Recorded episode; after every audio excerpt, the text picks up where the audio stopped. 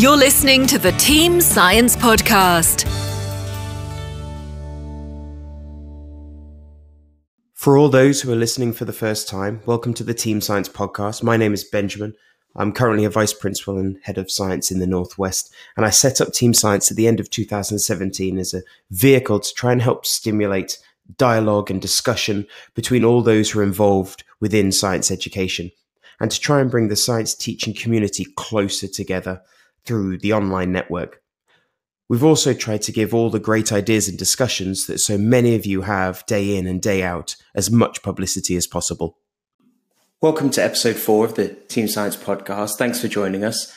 This episode is going to look at kind of two themes that we think kind of work well together. The first is going to be looking at research in pedagogy and in education. The idea of how much of what we do day to day in all of our lessons or planning or delivery is based on research on how pupils learn and the most effective strategies, or how much of it is just speaking with colleagues and seeing, okay, that works well with my class. Do you want to try it with yours? How much is just kind of anecdotal? You know, you get that warm, fuzzy feeling, you feel something's working, but um, how do we know it actually is? So the first idea is that research aspect.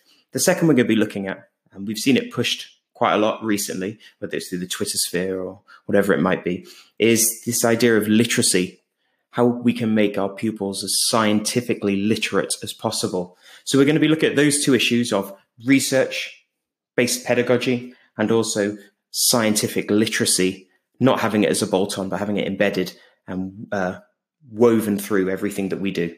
So at this point, I'd like to introduce our guest. Um, today, we're joined by Phil Naylor, who's the Assistant Director at Blackpool Research School. Uh, Phil's taught science for 17 years, um, and among other things, is a former advanced skills teacher, an ITT and NQT professional mentor, uh, and a primary school governor. And Phil is currently the Assistant Director of the Blackpool Research School, as well as an expert advisor for the Teacher Development Trust, and currently studying for a Master's in Science. How do you find the time, Phil? yes, it's a good question, Ben. I'm not quite sure, to be honest. But uh, yeah, try to fit it all in. Yeah, just keep going while you can. Uh, where are you studying that master's, by the way, just out of curiosity? Uh, I'm doing it through the Open University. I thought that was uh-huh. probably the best way to fit it around everything else as you described at the beginning. So it's mainly sort of an evenings and a weekend distance learning approach. Sure, sure. I've just a few people on Twitter have been asking about that now, but it's useful to obviously speak to someone who's doing something similar.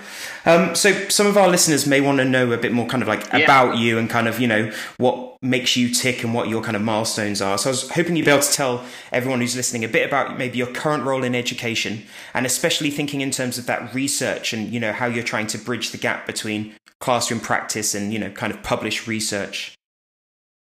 Yeah, absolutely. Well, uh, in terms of uh, the journey to this point, I suppose it's a bit of a cliche, but I've always been sort of passionate about science. Um, I came from a family that, that are kind of into their science, if you like. So my mm-hmm. dad, um, he was into biology, so he had a degree in that. My mum was a lab technician in a school, yeah. so kind of uh, a family of scientists, if you like. Sure. Um, I've been teaching science for 18 years now. Uh, four schools, but I actually started my career as a football coach, Ben, believe it or not. Okay. Um, people people wouldn't believe it now, to be honest. But uh, I kind of ran both of those careers in parallel. I even managed to get the UEFA A license. Okay. So um, that was quite a, a, prestigious thing to get. I was on the course with people like Peter Beardsley, Roy Keane, but I don't want to go about football on a science. yeah, yeah. Uh, I kind of ran those together for, um, for a few years, and then, of course, children came along and, and certain promotions as well, and it became a bit difficult to kind of find the time to do everything. Sure. Um, so I kind of back into back into the science. So my current role sort of linked to, to to the research, I've got sort of lots of different strands, as you've explained at the beginning. So I'm um, what they call um, the assistant director of the Blackpool Research School. So that's an IEE Institute for Effective Education mm-hmm. and EEF, the Education Endowment Foundation project, trying to get evidence and research based practice schools, so kind of the weird bridge between academic institutions and schools, kind of distilling that evidence and getting it into practical ways to use it for teaching in the classroom. Sure. I'm also um, working for the Teacher Development Trust, which you know these two roles work very very nicely together. I think um, that role is working with senior leaders across ten schools in Blackpool, getting into schools and looking at evidence and research based solutions to whole school um, issues. Mm. So I, I can work with leaders in kind of a coaching capacity to bring those things through. But as I say, you know, when I go out and talk about, uh, you know, science and, and, and the upcoming science guidance, first and foremost, I'm still a science teacher. You, know, you, get a lot of people that are coming out advisors, and, and there's nothing wrong with that. And I am one of those people for a couple of days a week. But first and foremost, I'm a real life science teacher in front of students, mm. uh, three days a week at the moment, um, exclusively year 11 actually for next year. Okay. So that's still part and parcel of the job. Okay, perfect. Yeah, so like you say, a really varied kind of background, but yeah, kind of still rooted in the classroom, which I guess is really important for this. Um, so, kind of just some of your views on the show. Before we kind of invited you on, we were saying this this uh, podcast has a bit of a theme behind that kind of research aspect, and then we're obviously going to delve into a bit of kind of literacy and how we can do that from a scientific, like pedagogy point of view. Um, so, what is it that made you want to kind of go down that research route, you know, whether it's working with the Teacher Development Trust or obviously Blackpool Research School, kind of assistant director there. What made you want to take that line of inquiry, really? Yeah, uh, well, I mean, I think as a scientist, we're already pretty well versed and used to the approach of kind of using evidence and research to solve problems. Mm. You know, we, we always look, look, sort of test our hypothesis, analyze our results, and I think we're quite iterative scientists in terms of our approaches, and we welcome any scrutiny of any activities that we're doing. So, you know, I, I look back to when I started teaching, and I kind of put it as the, the, golden age of educational fads, you know, the early 2000s, where we're, we're always provided with solutions, almost mm. looking for problems in a way. And, and, as a new teacher, then I kind of embraced all of that, you know, and I ran with them things like brain gym, yeah, learning styles, and, and you know, the yeah. outstanding lesson checklist. That thing. But in the last few years at St Mary's, I've, I've been a professional mentor for the ITTs, for our NQTs, mm-hmm. working with them pretty closely. And what, what I found is that the decisions that we're making from good teaching are based too much on ideology, kind of hunch, fads, gimmicks, you know, some data informed stuff as well. Um, and I guess the, the, sort of the low point for this, in my opinion, um, came when I observed an ITT session on sort of engaging teaching strategies, and it was very well intentioned, very well, you know, prepared, and, mm-hmm. and loved by the trade. But it involved them using um, a, sort of a popular game of the time, encouraging students to play like revision beer pong.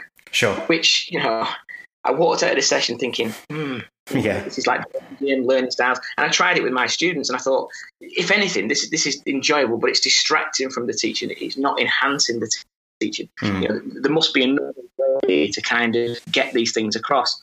And at the same time, um, my executive te- uh, head teacher, Stephen Tierney, and um, people might be familiar with Stephen in terms of uh, Twitter, mm-hmm. at leading on Twitter. Yeah. He, he's at the absolute cutting edge of, of everything, basically. But he was applying for St Mary's to become a research school. He advertised okay. the SLT. And to be honest with you, Ben, I didn't, I didn't know a great deal about it at the time. Sure. So I did some research of my own and I looked into it and what a research school was. And I went and looked at the EEF's website. Uh, I was familiar with the toolkit. You know, I'd used the toolkit mm. as a senior lead in terms of decision making, that kind of thing. Mm-hmm. Um, and I looked onto. I thought, you know, I'll do some further research. And I went onto YouTube and looked at uh, Sir Kevan Collins, who's the chief executive of uh, the EEF. And he kind of outlines his epiphany on the use of evidence and research. And it kind of brought it all together for me and want to apply for it. He said that when he started teaching, and this is, I'm sort of paraphrasing his story, so sure. if I'm not exactly right. He said he made his way down the corridor on the first day of teaching, and the students had to turn left, and they came to him as an inexperienced NQT, and they can turn right, and the experienced he would have Janice instead, mm-hmm. who was a much more experienced member of staff. And it struck him that these pupils, and he was working in a very sort of difficult area in London, lots of disadvantaged students, mm. that, that had a much better deal with Janice because she had years of, of knowing what works. Yeah. Tried and tested and refined things. And, and if they turned to him, he was kind of new, he didn't know what worked best. And he thought, well, that's great. The students will make progress with both, but surely to goodness, you know, it, it, we know what kind of things work. There's a mm. lot of academic research evidence out there and what kind of things are more likely to work. What are the best bets out there? Yeah. You know, I wasn't saying that everything that's based in evidence and research is going to work, but there's some things that are much more likely, and we know this. Mm. So this kind of thing should be in the hands of, of all teachers. Yeah, yeah, yeah. You know, it's kind of struck me. Well, this is something that I'd like to get involved in as a scientist. You know, we're very lucky at St Mary's. We're well stocked with with scientists. Stephen Tierney I mentioned our executive director. He's a scientist. Mm. Uh, the head teacher is a scientist. Typically, there's lots of us as scientists. So we're kind of naturally interested in, in research and evidence. And I applied for the job, and, and it's been a massive learning curve. And you know, from, from you know the colleagues I'm working with the EEF and the IEE would say this, you know, to try and get back to becoming involved in this, both as a student and an assistant director. But it's been a really exciting thing, and we're mm. doing a lot of work with teachers at Blackpool. We're very, very keen to get involved in this. So it, we're still on the journey. Yeah, steep learning curve. You know, we're still working on it. Yeah, I think it's um, it's interesting. I, there's very few professions I think uh, like kind of education and teaching where uh, you could argue in a lot of classrooms, uh, a lot of the practice that you see could be down to just like, you know, hearsay, speaking to other colleagues, or you just feel it's the right thing to do. And in a lot of cases, you, you feel that way probably because it's tried and tested and you've been in the classroom for 20 years, and that's fine. But like you say, those new teachers who are coming into the classroom, it's kind of like, are they just fitting in with the school's policies? You know, they're always doing what they've always done, or is it kind of is it based in anything? And that's kind of leads me on to my next question a little bit. So, with your experience of kind of research itself, and obviously what education's like in the UK, how well do you think, just obviously broad brushstrokes, how well do you think teachers know about the research that actually underpins probably some of the teaching that they're doing day in and day out? Well, I think the EEF and the IEE, the research schools, are making massive progress in terms of getting that across mm. to, to, a lot of teachers. You know, they're very, very strong with the communication. There's a lot of guidance reports that, that teachers will be familiar with. Lots of stuff last year with, uh, you know, best practice in maths. There's lots of best use of teaching assistants and lots of work with literacy as well. I think I think it's building. I think mm-hmm. that uh, schools are starting to get involved in that. You know, obviously, I would say for Blackpool, we, we're very, very well on with this now. Yeah. You know, there's been lots of engagement, lots of interest with lots of schools across Blackpool who want to get involved. I think that if you bring it back to science, I think that science teachers probably well used to the process of research, you know, on a daily basis in the classroom. Mm-hmm. In terms of our kind of research literacy, you know, some science teachers are experts in the fields. You know, we've got people in my departments who've got doctorates, got masters, that kind of thing. Sure.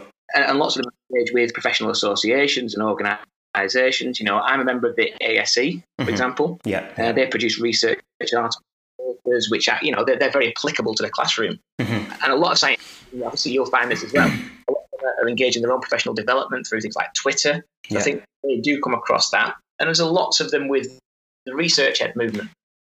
Yeah, yeah. I mean, the, the researchED was trying to promote that of research literacy with teachers, and you see these events, you know, sort of on a monthly basis, where hundreds of teachers are going out on a Saturday, presenting, sharing information, working with each other. So it's really, really coming, and, and there's some fantastic scientists on that circuit. Yeah, um, yeah, yeah. last year we presented, we had one research at Blackpool, which went extremely well. And we got 300 people coming along to that. So I think that, you know, teachers are becoming much more, you know, much more well versed in the use of, of research, much more research literate, if you like, and particularly science teachers. We've still got a lot of work to do. Yeah. You know, I saw an article only this week about in, in a new uh, presentation around learning styles. And, you know, a lot of the evidence and research around learning styles says that they don't necessarily work. It's not the best way to do things, but yeah. the myth prevails. So we've still got a lot of work to do, mm-hmm. but we are we're well on with it. Yeah, I mean, it's you're right. I think I think Twitter's like fantastic. So I, I saw a link well, a few months ago, and it links in with today. It was all it was uh, from the journal from the Chartered College of Teaching, and it was the deepening knowledge through vocabulary learning, and just that simple five pages can then send you on like this uh, kind of this trail of other research or interesting thoughts or books or people you want to kind of pick the brains of. So I think if someone it's kind of my next question to you. It's working quite well actually. If someone was thinking, okay, I want to I want to find some research on how working in groups is beneficial, or they just want to find some general, uh, it could be behavior management. Um, some people may think it's a bit of a needle in a haystack. Obviously, those who might not have, you know, may not have been to university, while you have things like Google Scholar or, you know, websites that uh, give you this information quite easily. So, how would you advise either science teachers or other subject teachers, you know, to start their kind of first journey into research that's out there or, you know, published blog articles and so on? Where would you kind of point them? Well, I mean, on a, on a first kind of port of call, I'd look for the EEF. So, I mean, I mentioned that their work before in terms of their guidance report and the way that they do distill that sort of research evidence down mm-hmm. into making it practical teaching in the classroom. So there's lots and lots of guidance reports there. Yep. Obviously, one, of the reasons that we're speaking today is around the science guidance that's coming out very, very shortly. Sure. So, you know, one, one of my colleagues, uh, Colin Stevenson, who works at St Mary's, has been on that panel, designed that resource along with other people. So science teachers, uh, you know, look out for that. That's coming sort of mid-September time. Mm-hmm. Um, so that, that's one for science teachers. But generally, you know, your local research school, there are 22 of these across the country now who would love to work with schools and get in it and work with teachers on making them more research literate or even just more aware of what, what there is out there. Mm-hmm. Um, I'd encourage schools to be involved with the teaching development Development Trust. Again, you know, obviously I'm seconded to work with them, so you know, I, am a very big fan of their work and, and David Weston, their CEO, mm-hmm. and they're good at getting into schools and looking at what kind of things are you doing, why are you doing those things, mm-hmm. development look like, and how much of it is steeped in that research and evidence. Okay. I, I, mentioned before professional associations, you know, the ASE. Yep. I mentioned, you know, the Chartered College, yep. the Royal Societies as well, mm-hmm. researchED, those kind of events. And then there's obviously big people that you'd look for on Twitter, for example. So people like Dylan Wiliam would be a good starting point, kind of the, the, the guru of uh, educational research. So mm. I'm able to kind of look at these these kind of things. Sure. What we'll do is um, on the on the website that goes along with this podcast, we'll uh, we'll put all those links there so um, people can find all the information they need to. So, kind of the last one before we get into like that literacy idea, you know, um, of what we're going to talk about, what you did on like that researchED circuit. You've obviously been uh, quite closely working with the EEF, the Education Endowment Foundation. So, kind of, uh, what role do they play in this, and kind of, what's your relationship been like with them? How's that worked for you? Um, well, what they do is they work with schools in a particular area. So we are the Blackpool Research School based at St Mary. So we, we work with schools right across Blackpool, and obviously there are 21 others that are working with schools across their areas. Um, you know, they work with to help them make better use of evidence-based programs and practices through kind of regular communication I mentioned before and events. They provide training, professional development on how to improve the classroom practice on what we, you know, the best available evidence. In terms of our relationship with them, it's been absolutely superb. I mean, you know, I said it was a steep learning curve for me personally to get mm. back into becoming sort of research literate. You know, I, I, did my my degree in the 1990s. You know, I'm sure. sure. So it's a long. I've had a chance to do that, but you know, the develop developers and the team behind helping us do that have been fantastically supportive. You know, we are involved in a lot of these things, particularly the science guidance report. You know, mm-hmm. two of us have to be on the panel for delivering that. So our relationship's been fantastic. And I must just say as well, the relationship with head teachers across Blackpool, you know, we, we provide events for the, the guidance report launch, which has been you know, hundreds of people have come along to that classroom teachers, teaching assistants, head teachers, you know, CEOs. There's a real appetite for, for this kind of evidence. Yeah, yeah, definitely. And uh, yeah, the EEF, in terms of the toolkit, is incredibly useful as well. It'd be probably the first place I'd point staff in to have a look. Now, one of the now that's kind of the research we've gone into. We've obviously just scratched the surface of it all, but all really useful stuff. And I think hopefully the people listening will have somewhere to go to to kind of just look into that a bit more. Um, having seen some of the materials that you've put together, or you and your team have put together, you know, kind of delivering as part of that researchED circuit. Uh, we are just going to kind of discuss one of those areas, and this one was with a focus on literature and science. So I'm going to kind of just put some kind of headings to you, and it'd be really good if you could kind of maybe give us a bit more detail in terms of what that might look like in the classroom. This idea of how we can, you know, stop literacy being a bolt on, and how we can weave it and embed it in our everyday teaching. So do you want to give us just like a, a, brief overview of what this package was in terms of the literature and science and you know the, the slides that you've been delivering across the country are all about? Yeah, I mean, as I said before, the science guidance is due to be uh, launched around sort of mid-September time, so it's not long away now. Um, what I've been able to do through being involved with sort of the party on this is to give people a flavour of what kind of things I think will be on the guidance. You know, I'm not allowed to, to say what the guidance will be at this stage, but sure. kind of thing to look at. So there's going to be probably about six areas that they're going to look at. One of which was was uh, literacy. So that's the one that you know I've been going out and talking about alongside use of practical work, modelling the two areas. Mm-hmm. But the literacy stuff is really interesting because a lot of schools are kind of developing you know literacy across the school, and it's quite interesting to kind of and put it from a scientific point of view and what we could do. And it's exactly what you said, what teachers can do practically in the classroom. So, in terms of those kind of areas, uh, do you want me to go into those now in terms of the, the kind of subsections of the presentation? I, yeah, definitely. We'll go through and then I'll kind of just jump in with a few questions I have on some of them, if that's okay. Of course, yeah. Yeah. So we've had um, the first one I've got here is teaching the meaning of scientific words. So kind of why why was that something you wanted to share with people? What what does that look, kind of look like? Why would that be useful?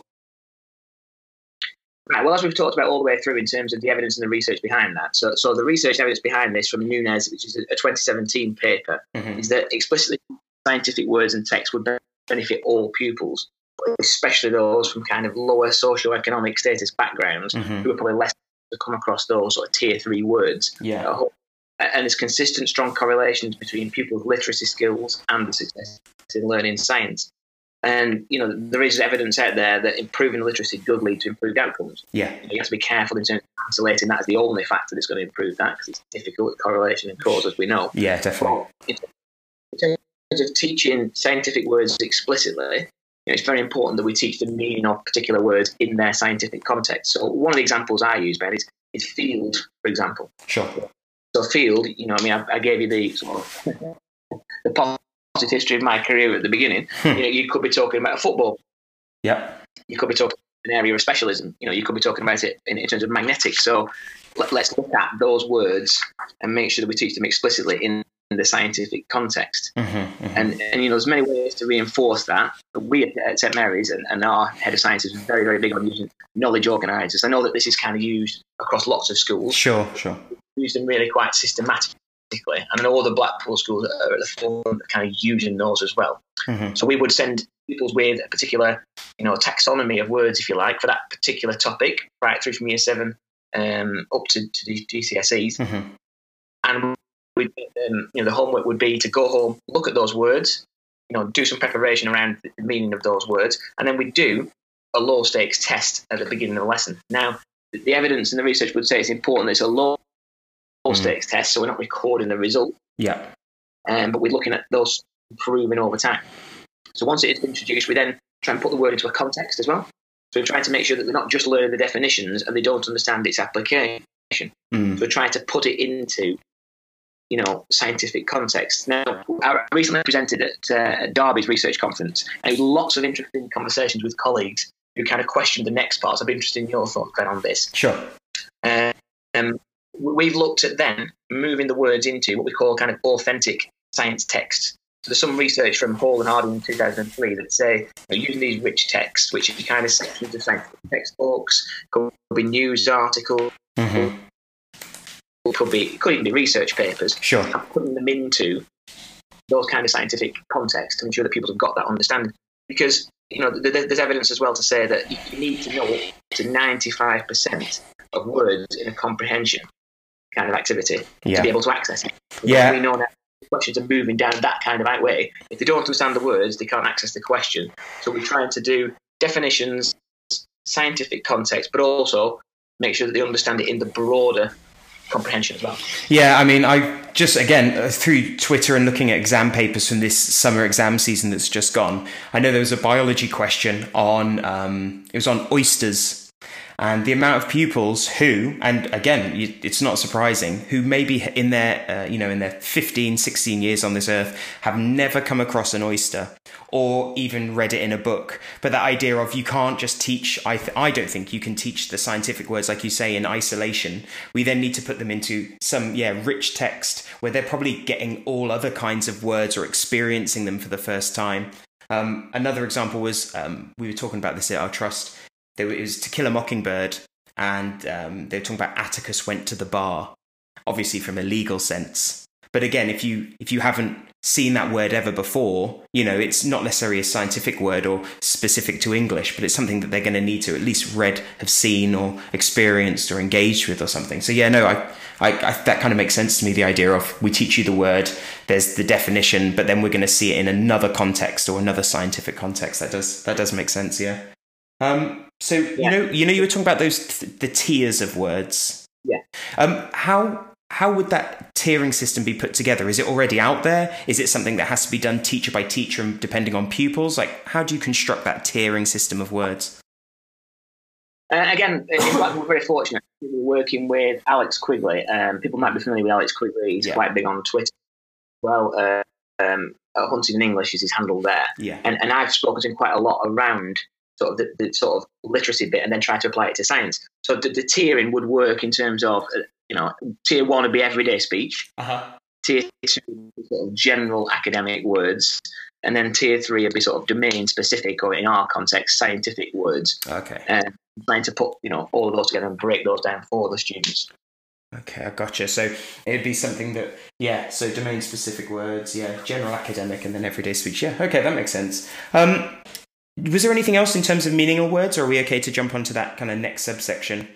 Just to recommend a couple of books for, for listeners, um, in terms of the work of Willingham, I know a lot of people are familiar with Daniel Willingham's work. Uh, a couple of books that I would recommend there. Uh, Why Don't Students Like School is one, and The Reading Mind is the other. Mm-hmm. So those are kind of informing a lot of the CPD that we are doing in, in the science department to try and exactly what you said about those exam questions to make sure that students are understanding those words across all the areas and then the scientific specific words on top of that. Yeah, perfect. Okay, no, that's useful. I'll put that in the uh, in the uh, blog as well. So the next one was um, how are words built up? Now, just reading that title, is that from like a etymology point of view, like the roots of parts of words, or is it something a bit different? No, it is. Yeah, exactly that, and and other parts as well. So in terms of you know, the evidence, there's good evidence for positive impact of people's understanding uh, the morphemic structure of words. So breaking them down can can explain the words. Things like electrolysis. Mm-hmm.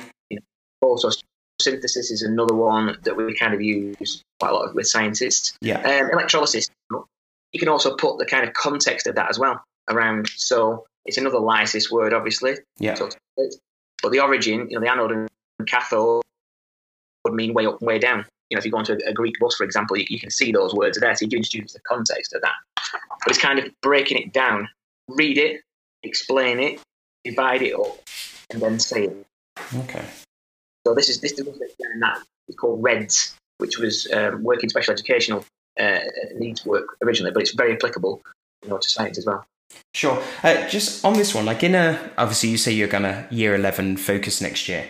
How long? Uh, this is like a common question I hear. How long do you spend on? Say you have a lesson and you've got okay, I've got three keywords in this lesson, and they're you know uh, they're not just every day; they're tier three words. How long would you spend on those? Do you think, or how many times would you revisit them, or do you know what I mean? It, something like away from the content and more just focusing on the words. It's a really interesting question. It's something that we're looking to develop as well. So, in terms of the feedback that we get about this podcast, it'd be interesting to see how people are going to apply this. Mm. Um, because we're going to put the guidance out there and see what they do in their own context. In terms of what we're doing, so we're very well embedded with the knowledge organisers Yeah. and the low stakes quizzing.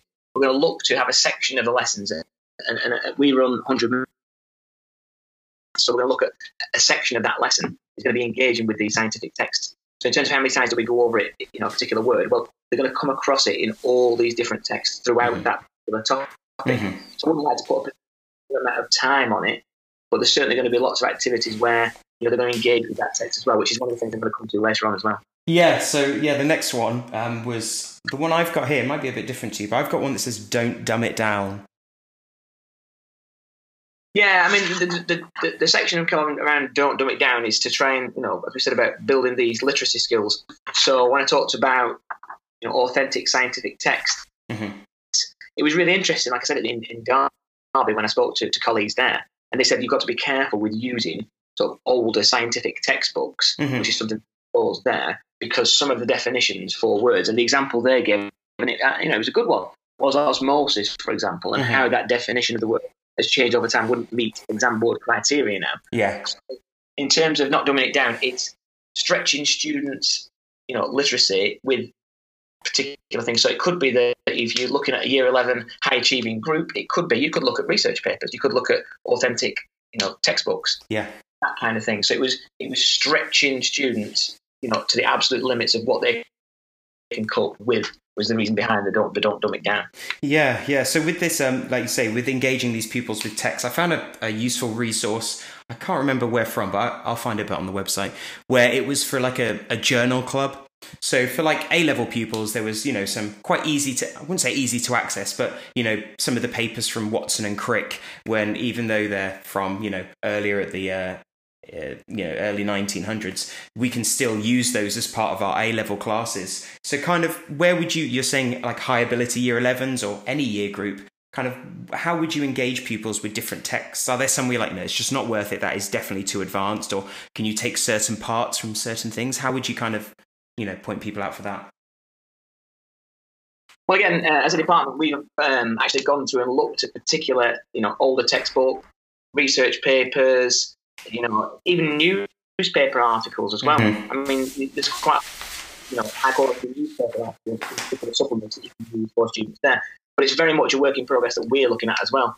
So in terms of directing people, I would say, like I said, as long as it's an authentic, scientific, rich text, you know, the guidance report when it comes out will provide you with what kind of things to look for there and where to find them.